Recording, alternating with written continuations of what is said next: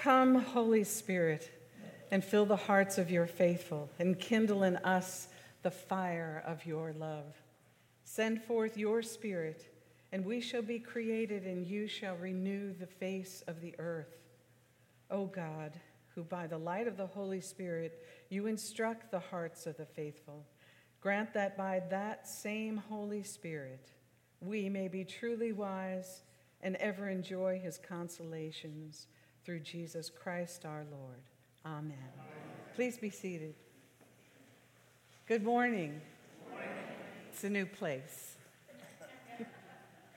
so, in the summer of 1965, I found myself at the Newport Folk Festival. And in those days, we folk singers were purists. Acoustic guitars only. Thank you very much. So imagine sitting there on that rainy Rhode Island evening, waiting for the prince of the folk scene to begin the Saturday evening set. And out strolls the crown prince of folk music, Bob Dylan, wailing on an electric guitar. People booed, they cheered. It was raining. The guy sitting next to me, I don't know who he was, had Ritz crackers and mayonnaise, and he was throwing them at the stage, and they'd land on people's slickers and just kind of dripped. It was disgusting. Anyway, it was as radical as Jesus' teaching. Tradition was being challenged, and you know how that goes. He launched his electric set with the title song of the album, Highway 61 with these opening lyrics. God said to Abraham, Kill me a son. Abe said, Man, you must be putting me on. God said, No. Abe said, What? God said, You can do what you want, Abe, but the next time you see me coming, you better run.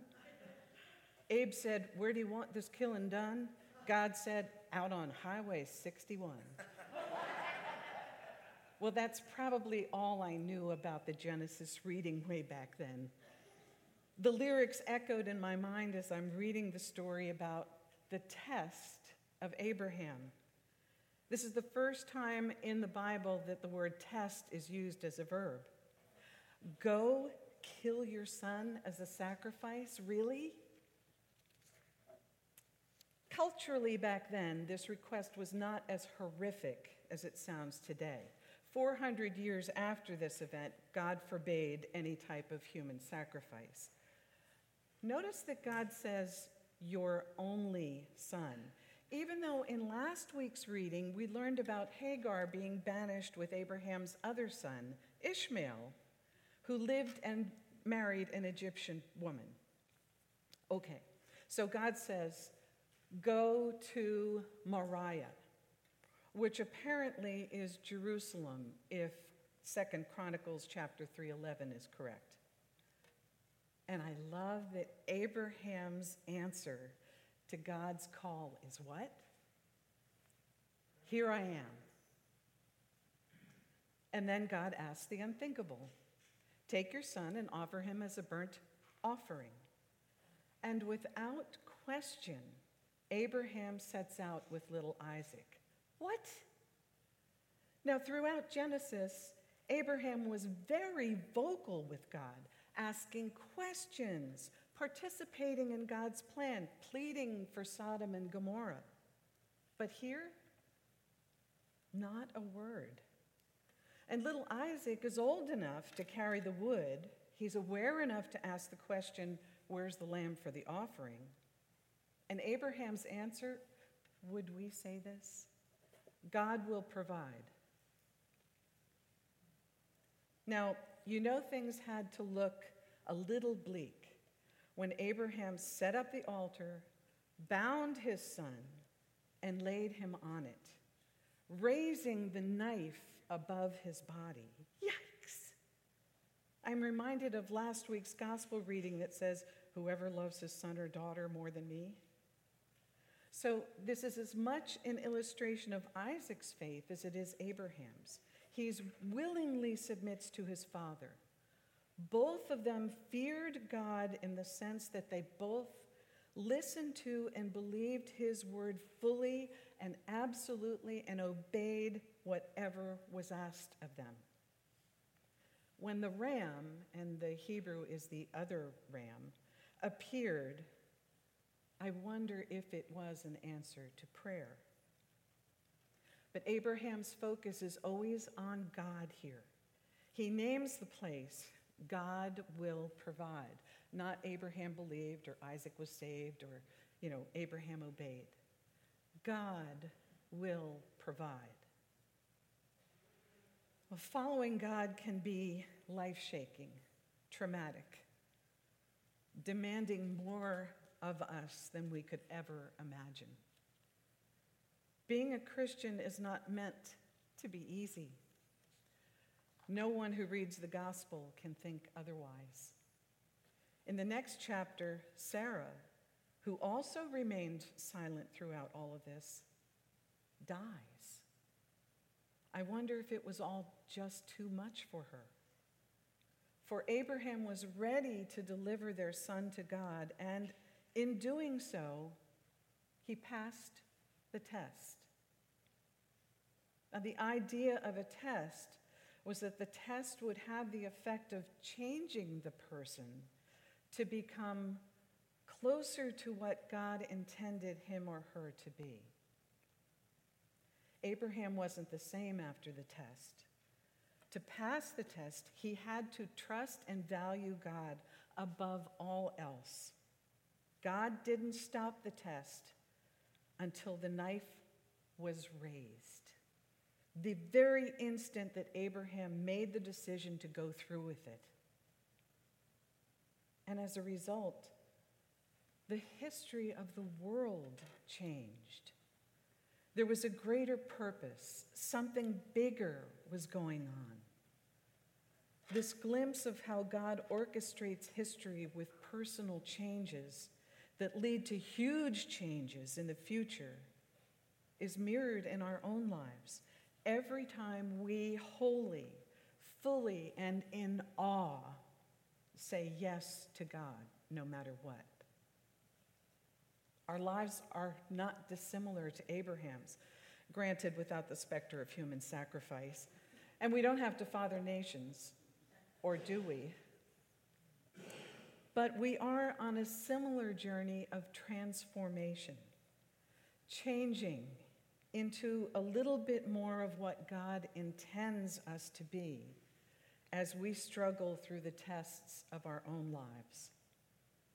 Here we are, 4,000 years later, and God is still asking each of us as individuals to present ourselves, our bodies, as a living sacrifice. And in return, we receive something far greater and more wonderful than we can ever imagine. The reading from Romans today says it pretty clearly. Present yourselves to God as those who have been brought from death to life, like Isaac, and present your members as to God as instruments of righteousness. We are to become what we are now free to become living members of our Savior Jesus Christ. We cannot fully grasp what it means to be in a mystical union with Christ, but we can fully know that we are. We are the living children. We are the children of the living God, and we live in an ocean of grace. No one can change that fact. And as Paul tells us here in Romans, we live in grace, and as such, we are called to live in obedience to Him. Now, living in obedience means we become the living proof of His saving grace. And it's not just obedient. Look at the verses again. It says, obedient from the heart. Jesus often talks heart religion. Let not your hearts be troubled. Blessed are the pure in heart. Where your treasure is, your heart will be also. We are to be obedient from the heart, not just know it in our heads. This then is a journey not just of transformation, but one of sanctification. Big word. Comes from the Greek, the root Greek word hagios, which means holy, set apart for God.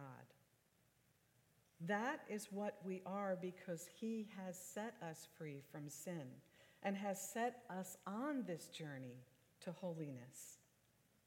And let's not get hung up on the word sin, narrowing its real meaning.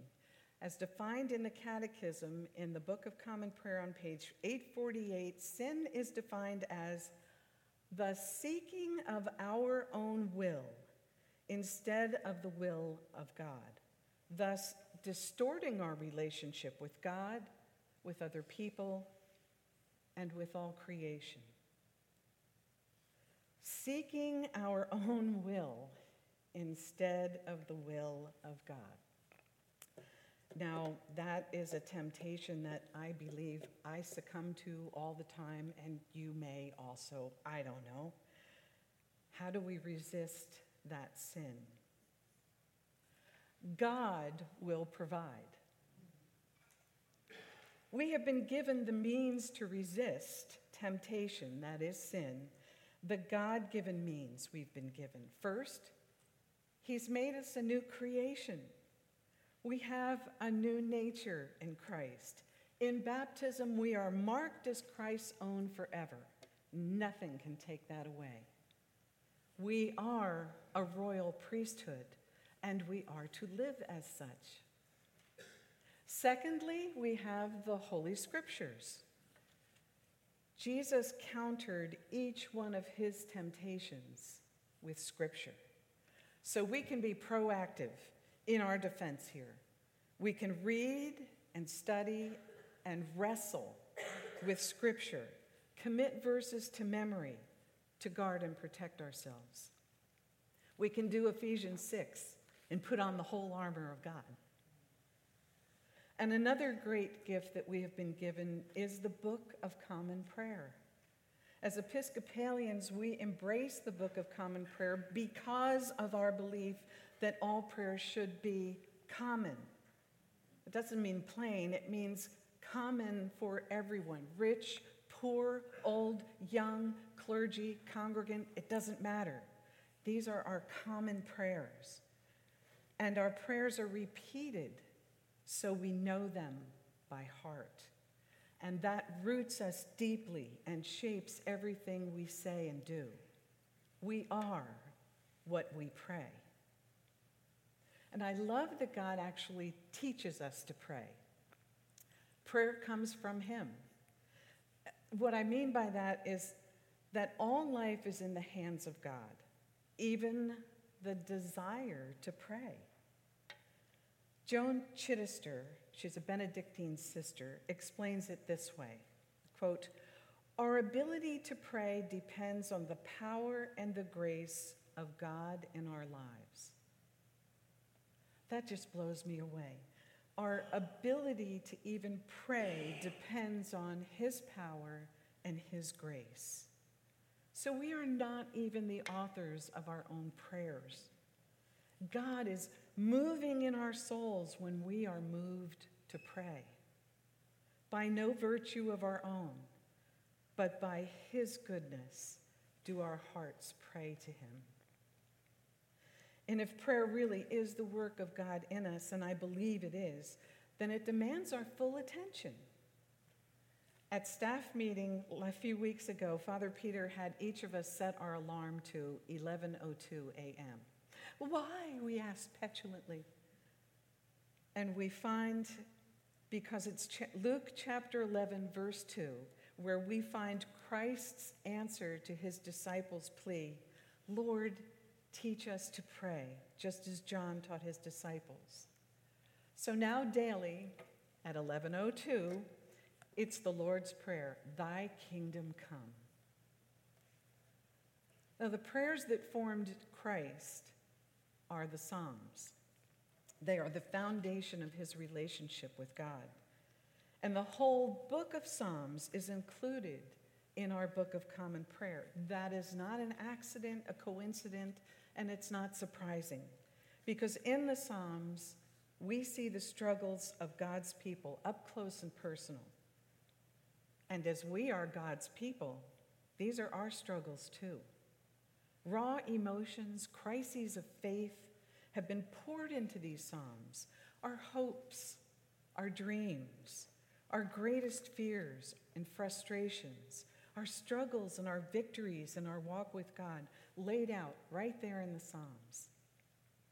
So we say the Psalms together every week. They are that important. And many of the Psalms, like today's, begin in crisis. Check it out. It begins with, How long, O Lord? Oh, have I prayed that? But they end with, I will praise the name of the Lord Most High.